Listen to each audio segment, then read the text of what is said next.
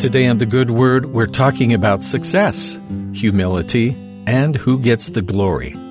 Is it so wrong to want to get a little bit of credit for an accomplishment? I mean, if you ran a difficult race and placed in the top three, wouldn't it be okay to be proud of that accomplishment?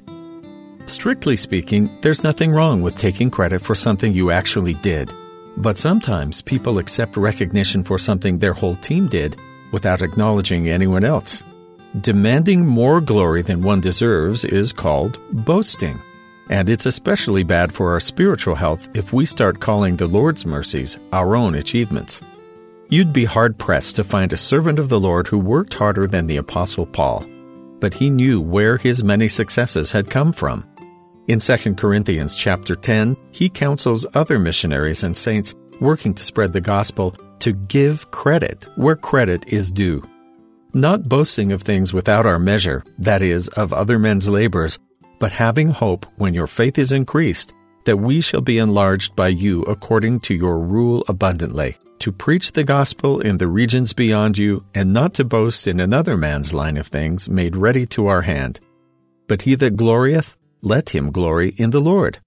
We'd all like to feel successful. Money, knowledge, property, or influence are common ways we measure how much any person has been able to achieve. But it's not how the Lord measures success, effort, or worth. Putting too much pride in ourselves prevents us from coming to know God as completely as He wants us to. It requires humility to approach the throne of God, something that's difficult to have if we think we've got it all figured out without any outside help. This attitude of humility and gratitude for the Lord's hand is evidenced in the twenty-sixth chapter of Alma in the Book of Mormon.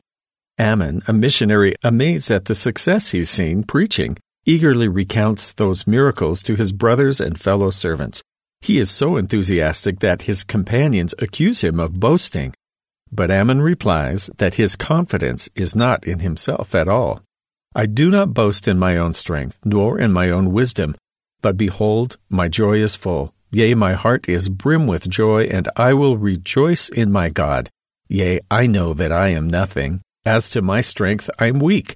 Therefore I will not boast of myself, but I will boast of my God. For in His strength I can do all things. Yea, behold, many mighty miracles we have wrought in this land, for which we will praise His name forever. When the Lord asks for our humility, He's not selfishly hogging all the attention. For protection against our own pride and foolishness, we're asked to remember Him and His constant guiding hand in all we do.